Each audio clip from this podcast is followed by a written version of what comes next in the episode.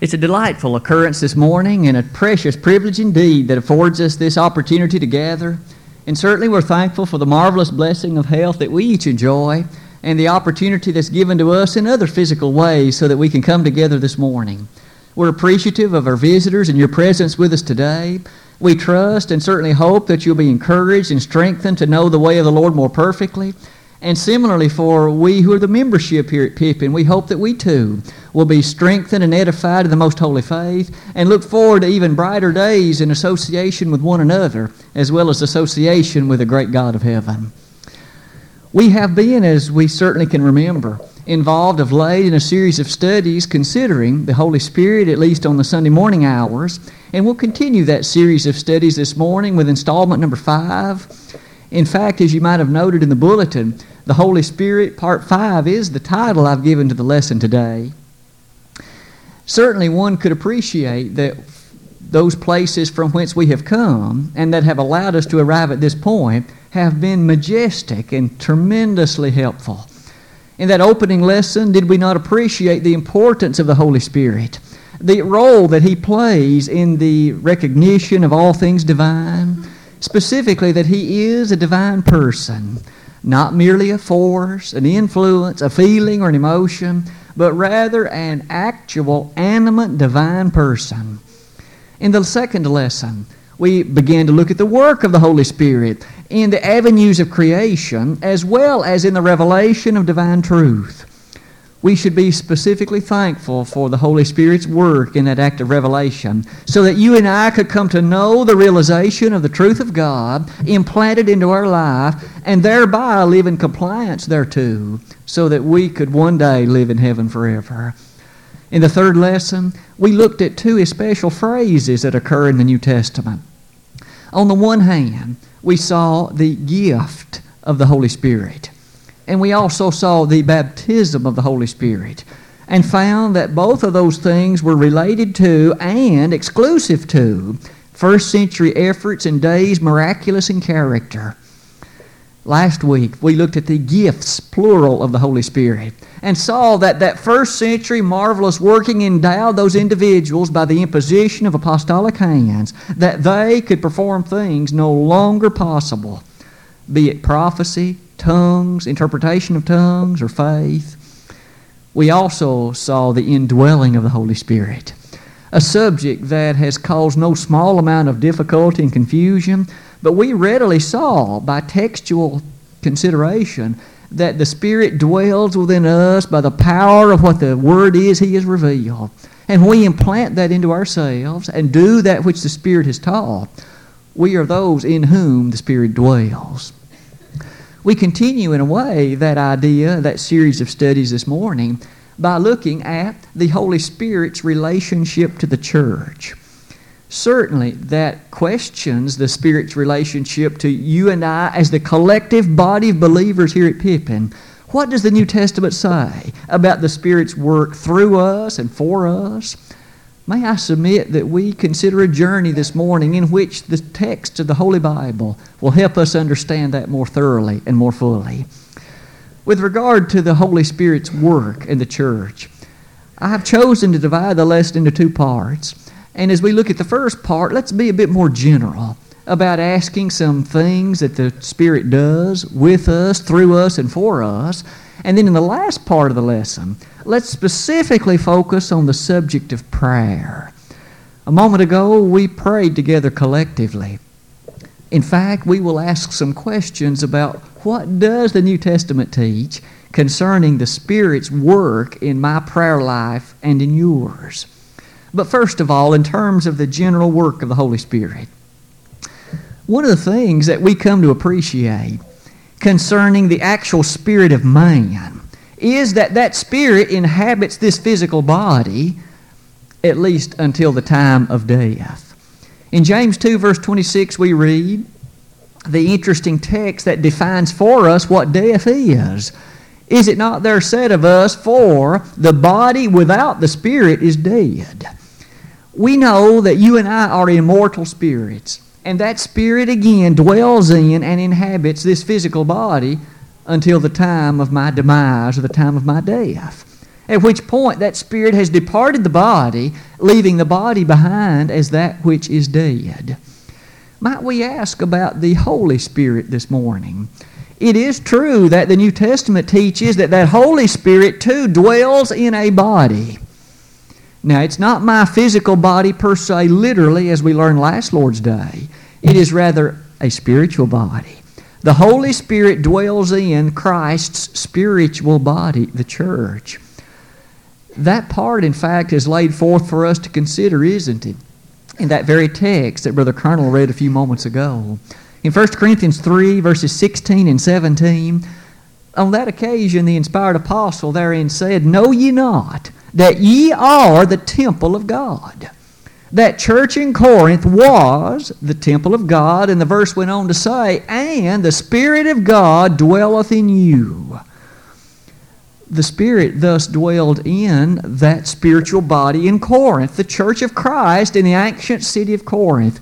Is it any different? in the modern day congregation here at Pippin? Isn't it true that the Holy Spirit thus dwells within us and permits us and enables us to accomplish the marvelous and grand works of Christianity?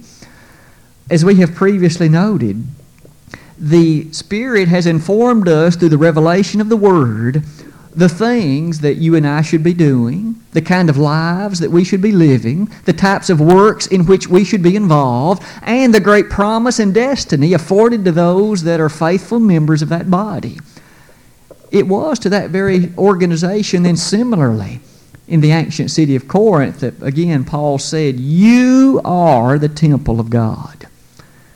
That was said twice in the verses that we just read. Is it not an incredible consideration that you and I today are the emissaries and ambassadors of heaven on earth? If God's work is to get done, you and I must be the ones to do it. If His Word is taught, you and I must be the ones to teach it. If examples of godliness are set, you and I must be the ones to set it. God does not artificially and specifically empower individuals in ways that He did in the long past.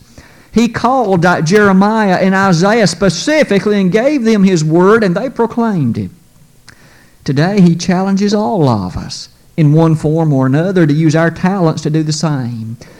He doesn't come to me like he did to Paul and teach me the gospel, Galatians 1, verses 10 to 12, apart from my studying it.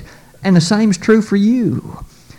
We each, thus, are that given grouping of individuals in which the Spirit of God dwells. Notice some uh, characteristics that lead us to appreciate the thoroughness of that idea. Every single work of the church, as we're about to study, is accomplished through the agency of the Spirit, through the performance of the Word. Consider evangelism. When we preach and teach the blessed news of the gospel to an individual who is in sin and who is apart from his or her Maker, are we not following the impulse of the Spirit? In Acts 8, verse 29, on that occasion when Philip joined himself to the chariot of that Ethiopian nobleman, it specifically says, The Spirit said to Philip, Join thyself to the chariot. The Spirit was the active agent behind Philip's message of evangelism to that Ethiopian eunuch. But consider yet other examples of that same idea. In 1 Peter 1, verse 12, in a text that is movingly compelling, the inspired writer there said that when the gospel is preached, it is preached through the Holy Ghost the Spirit is what then empowers and demands and encourages us to proclaim that good news of the gospel. In 1 Thessalonians 1, verse 5, when the gospel came to Thessalonica, how did it come, Paul? It was not in word only. He said it was in word, by virtue of assurance, in power, and in the Holy Spirit.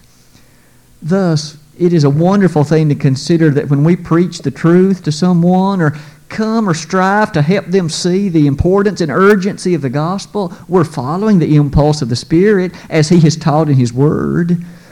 But what about edification? In 1 Corinthians chapters 12 and 14, the Spirit there specifically said that those spiritual gifts were given for the purpose of the edification of the church in Corinth. Today, is it not true that the skills that God has given to each of us, the specific talents that are ours to perform, are to be used for the edification of the body? 1 Peter 4, verse 10, in fact, sets that forth for us in clarity and also in power.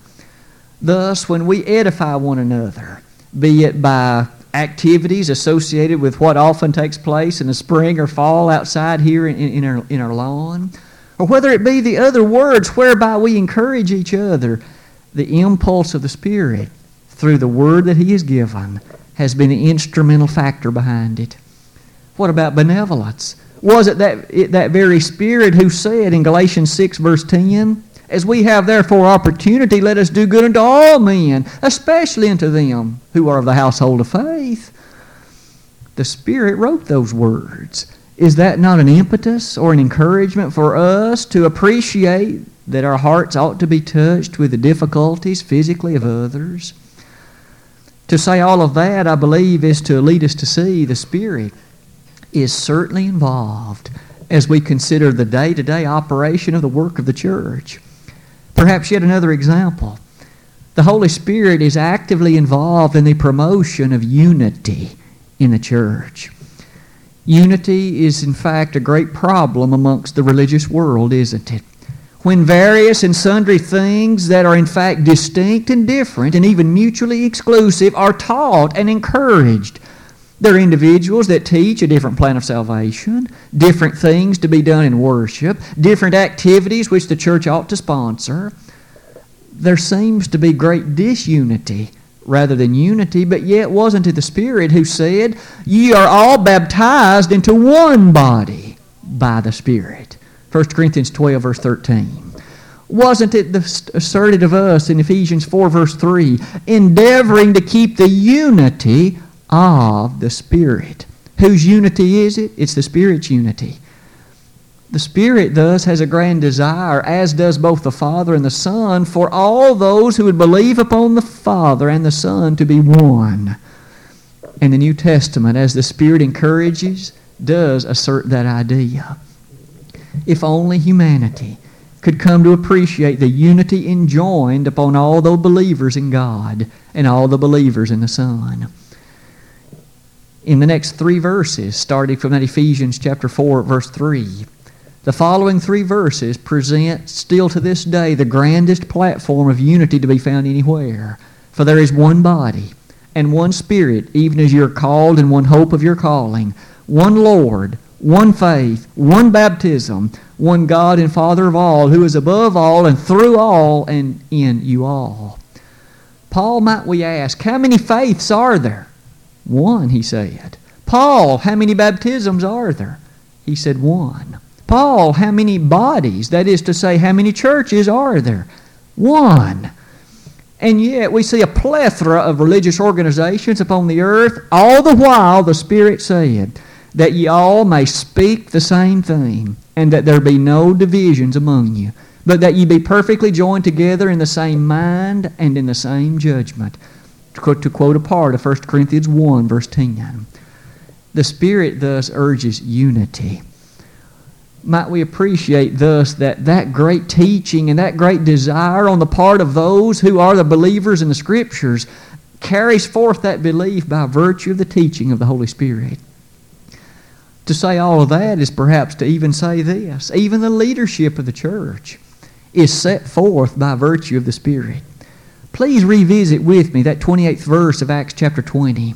To those elders of the church of Ephesus, Paul said, Take heed unto yourselves and to the flock over the which the Holy Ghost hath made you overseers, to feed the church of God which he hath purchased with his own blood. Might we ask, who thus enjoined and appointed the appointment or those elders of the church in Ephesus? Paul said the Holy Spirit did it. You and I as we thus make selections of men who've been placed before us to serve as elders, when we make comparison of their lives and the other aspects thereof to the qualifications in Titus 1 and 1 Timothy 3, we are allowing the Spirit to guide us and to make the appointment and the selection of those men to be our leaders. The Spirit is thus actively involved through His Word in every single aspect of Christian living, be it individually as Christians or collectively as the church in a given location. In Galatians 5:25, to perhaps point more clearly to that individual daily living as Christians, it was an interesting statement there by Paul who said that those who live in the Spirit should walk in the Spirit. It's frequently the case that the word walk is employed in the Scriptures as a description of one's conduct, as a description of one's lifestyle. Ephesians 4:18 perhaps points that out for there the word is used in precisely that way.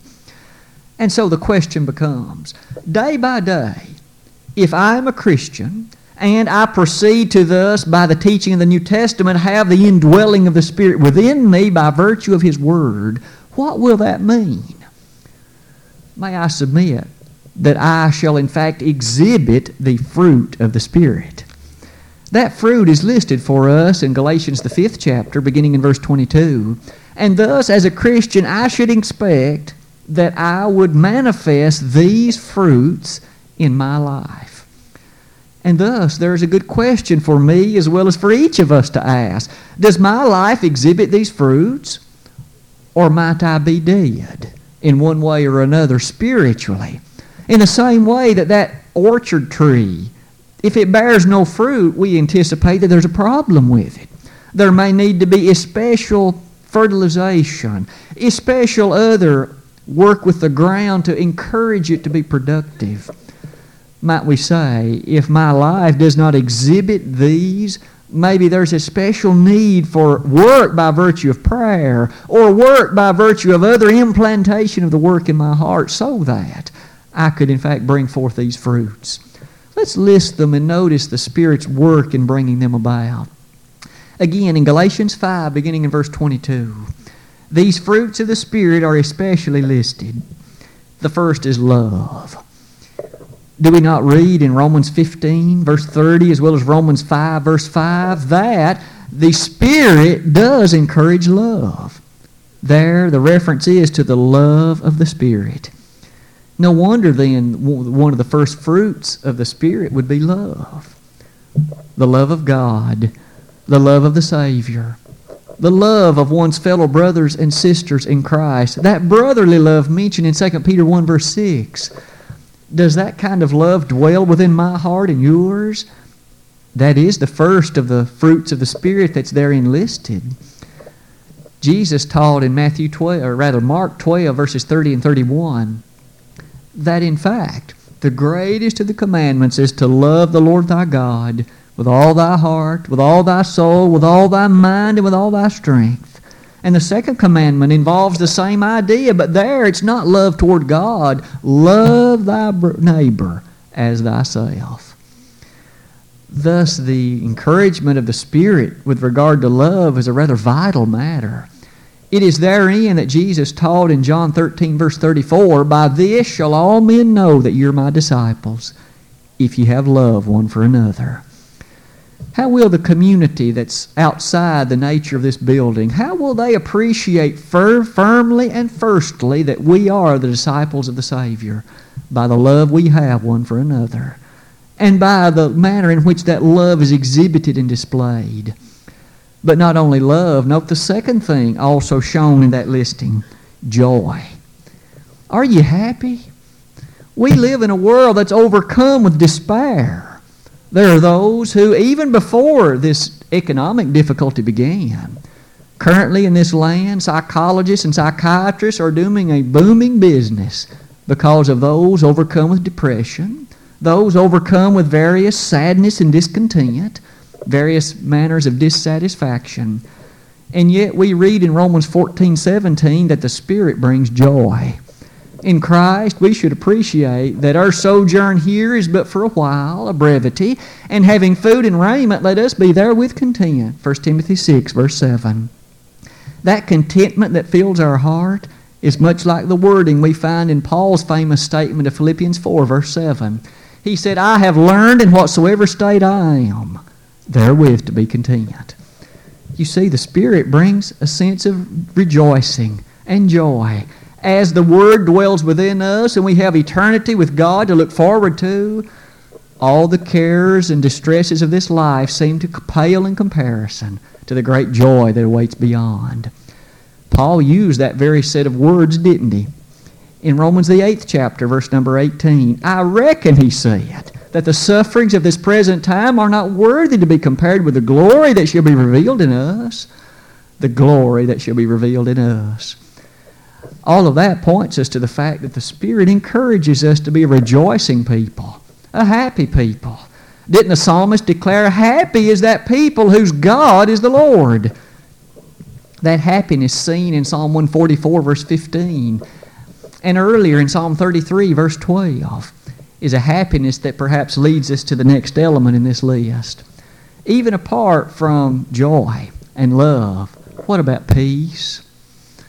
We also notice in Romans 14 17 that peace also is offered and provided by the Spirit. Does your life have a sense of peacefulness and tranquility that in fact transcends the difficulties that this world so often seems to offer? Jesus had taught in John 16 33, the world's going to offer you tribulation and nothing more. But we find that the Spirit, through the nature of the Word and the power of God, sets before us a hope of eternity that truly is filled with peace. Not only there, but fills us with that peacefulness here. We should desire to set forth that example of peace to others so that they can ask, How can he or how can she live a life of such peacefulness? even in circumstances of economy or otherwise like this. Others will take notice and they will ask questions. It's then that we can be ready to answer to every man the hope that's uh, within us with meekness and fear, 1 Peter 3.15. I'm reminded in terms of these first three of the next element that's in this list, long suffering. The word means to be patient. The word means to have forbearance. That idea of forbearance means to bear with. Perhaps some of us would do well to work on our patience. It is something that's a temptation to be impatient far too often, isn't it? To say things without thinking, to respond in ways that are unloving, all because the haste of the moment seems to bring it to us. Patience. Jesus was that man of patience, wasn't he? Though there was so much turmoil round about him, here was a man who could walk on the tempestuous sea and offer peace to those about it, and himself he pronounced the calmness to that sea in Mark the fourth chapter. We also need the long suffering character of patience. It's enjoined upon us, isn't it, in the fifth chapter of James, where there the patience of Job is mentioned and encouraged upon us to be patient like he. That matter of patience Goes on, though, to make note to us about gentleness. It's interesting that two different words appear in this listing that seem to mean about the same thing, or at least it would seem so upon a first reading. Notice that this word gentleness actually in the Greek means moral goodness. An upstanding way of living in which one encourages and demands of oneself ethical, upright, moral living. It's very much akin to that word virtue in 2 Peter 1, verse number 5. When we are there, notice that we are to add to our faith virtue. That word virtue means moral excellence. A life that is pure and pristine in that which it lives and encourages in, in the lives of others. Notice that's what gentleness actually means in the Greek here. Notice, though, that that word seems to relate to goodness, which is next. That word goodness seems to relate more to the idea of uprightness of heart. A heart and a lifestyle that seeks that which is genuinely recognized as being good. When you and I live in that fashion, we are living by the dictates of the Spirit. We are living by that which the Spirit has encouraged and instructed. The listing rapidly moves to its conclusion with the notion of faith. We noticed last Lord's Day morning that there was a supernatural faith given as one of the spiritual gifts. This usage of the word does not refer to that miraculous spiritual gift. This is that faith that comes by hearing and hearing by the Word of God, Romans 10 17. This is that faith that is encouraged upon us when the apostle said, Increase our faith, Luke 17, verses 3 and 4. When we thus involve ourselves in what the Spirit has revealed, our faith will blossom, it will grow. We are admonished to desire the sincere milk of the Word that ye may grow thereby. 1 Peter 2, verses 1 and 2. When we desire that sincere milk of the Word and allow that Word to involve itself in our life, we shall grow in faith. Our faith will mature. Our faith will reach heights of greatness. But that matter of faith leads us to notice that the last two are meekness and temperance. Meekness has to do with humility and humbleness of spirit, a realization that power is presented when one is humble. Meekness does not mean weakness. Just because a person is, is meek does not mean he's weak. He has a conviction in spirit and in life to know that which is wrong and right. And in meekness, that is to say, humility, he does not act in ways that are arrogant and prideful, but pursues that way of right in a way that's meek and gentle and humble. Temperance means self control. It is still the case that as Christians we must exert control upon ourselves. As temptations about us are brought to us by Satan, we're often encouraged to walk a pathway of evil and to walk a pathway that is not good. But in temperance, that is to say, in self control, we safeguard our life by having the sternness to stay away from that which is wrong, to not follow that which we may be tempted to follow.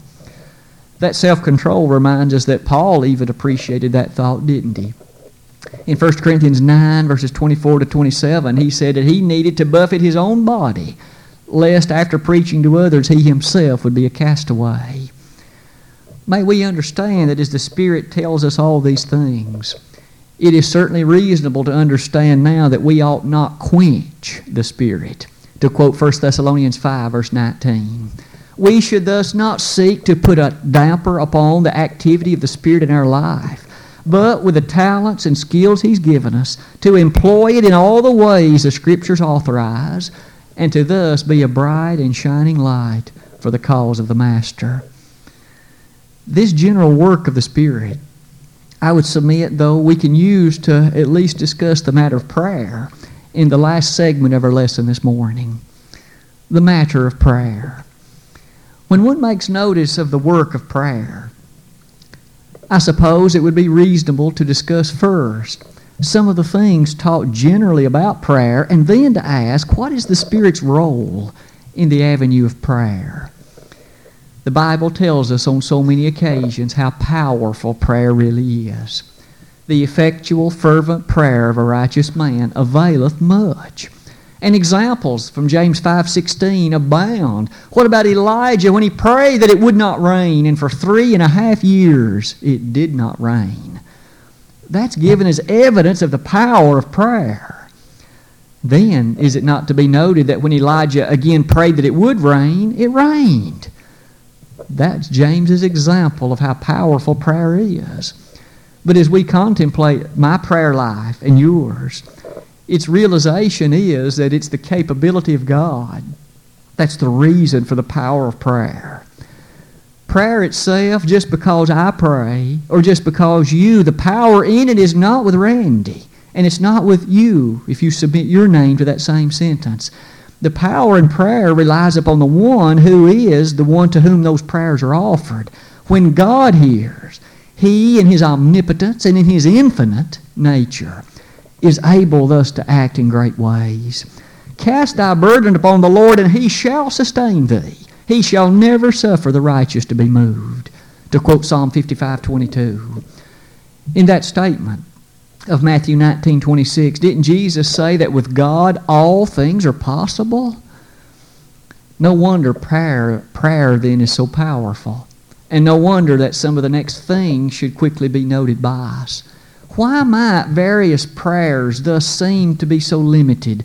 Why might certain Christians seem to feel that their prayers are not very effective? I'd submit that there are a few points that might be made.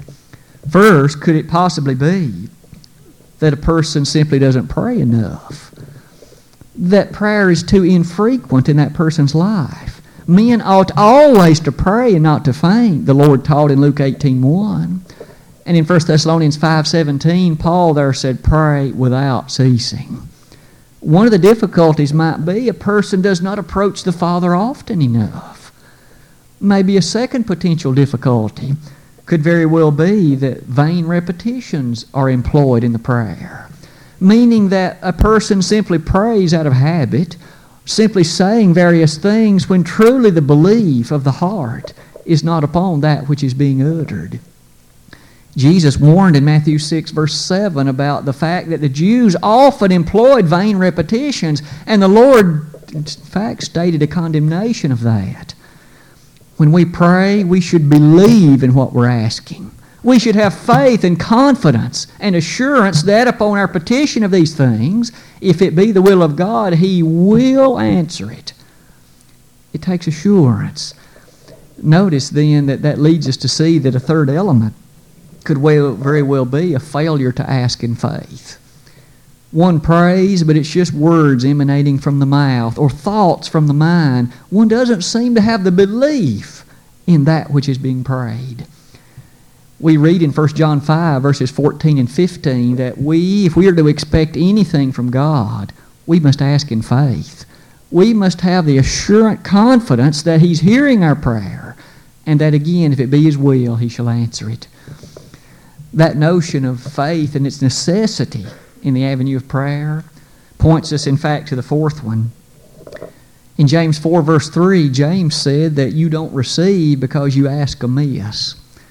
You ask for things that are improper, for things that are inappropriate, for things that, in fact, are not necessary. Maybe we should recognize ever so well that sometimes we can be guilty of the same. We ask amiss. It's on those occasions we should be thankful for the overruling providence of God that He doesn't always give us everything we've asked for. Can't all of us think of occasions when we are far better now, having not received something for which we once asked? We thought it was the best thing then. We thought it was the proper thing then. But in time, we came to realize that uh, He gave us a far better thing later. Perhaps that list could be closed by noting sometimes perhaps one fails to ask in the name of Christ. It is the case that we're taught we need to ask in prayer through the name of our Savior. To say all of that points us to the realization then the Spirit does help us in prayer. Perhaps as we close the lesson, let's look at Romans the eighth chapter, and I'll read verses 26 and 27. Listen to the activity of the Spirit in our prayer life. Romans 8, verses 26 and 27. Likewise, the Spirit also helpeth our infirmities. For we know not what we should pray for as we ought. But the Spirit itself maketh intercession for us with groanings which cannot be uttered. Might I ask you briefly to consider some of the features and some of the aspects of that verse? It said again, likewise. Paul is making a point in comparison to some of the other things revealed in the verses in that chapter. Likewise, the Spirit also helpeth our infirmities. That word infirmities means weaknesses, those things that would be related to failures. He says the Spirit helpeth our infirmities. What kind of infirmities, Paul? Is it our physical ailments? When I have a sore hand, is it the Spirit that miraculously heals it? Not at all. That is not what the infirmities are to which he refers. He defines them for us. He says, The Spirit also helpeth our infirmities, for we know not what we should pray for as we ought. Paul was speaking about the infirmities related to prayer. We each realize that we are mortals. We are not infinite like God is. We are not infinite in knowledge, infinite in wisdom, infinite in perspective as God is. And for that reason, sometimes our short sightedness no doubt means that our prayers are not what they ought to be. We don't know exactly what and how to pray as, as we should. To be sure, many things we love to pray for. such as the character of thanksgiving for God's blessings, or the prayer that a dear loved one will come to know the gospel and obey it. That's a wonderful kind of prayer.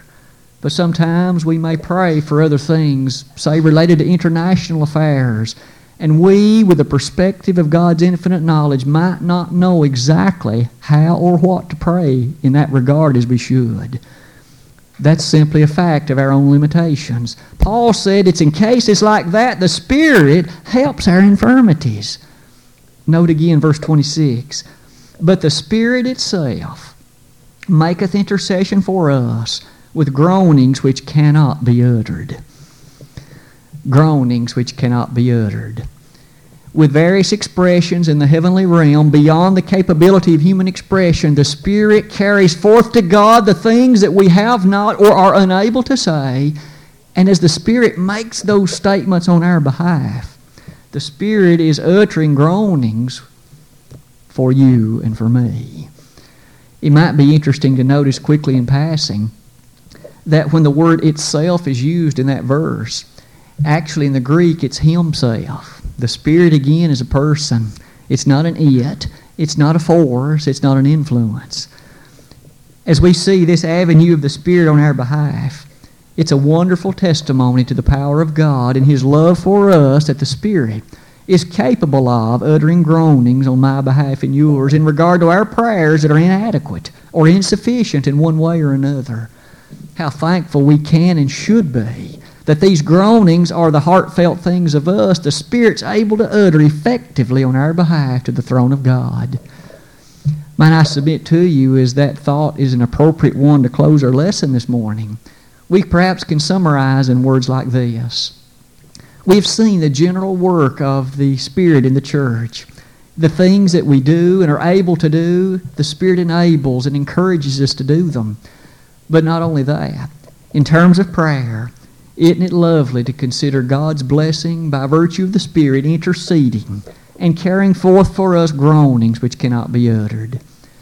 As we draw the lesson to a close this morning, it is that avenue of prayer I'd like to use to help us think about an invitation. You see, those who are not members of the body, those who are not Christians, if you will, we read in John 9:31 that God heareth not the prayers of sinners. Friend, if you've never become a Christian, God hasn't made any promise of responding to you. You do not have that advocate with the Father. Might we state today that you could become a member of the body of Christ? If we could be of assistance to you in your obedience to the gospel, you need to hear the word and believe Jesus to be the Son of God. Repent of the sins in your life, confess his matchless name as the Son of God, and be baptized for the remission of sins. If you haven't done that, why, why delay? Will there ever be a better day than this one? There may not be any more days besides this one. If you have become a Christian but you haven't lived faithfully to that calling, and you no longer are following the leading of the Spirit, why not make a change in life today? Come back to your first love. We would be happy to pray for you that the Lord would forgive you the sins in your life.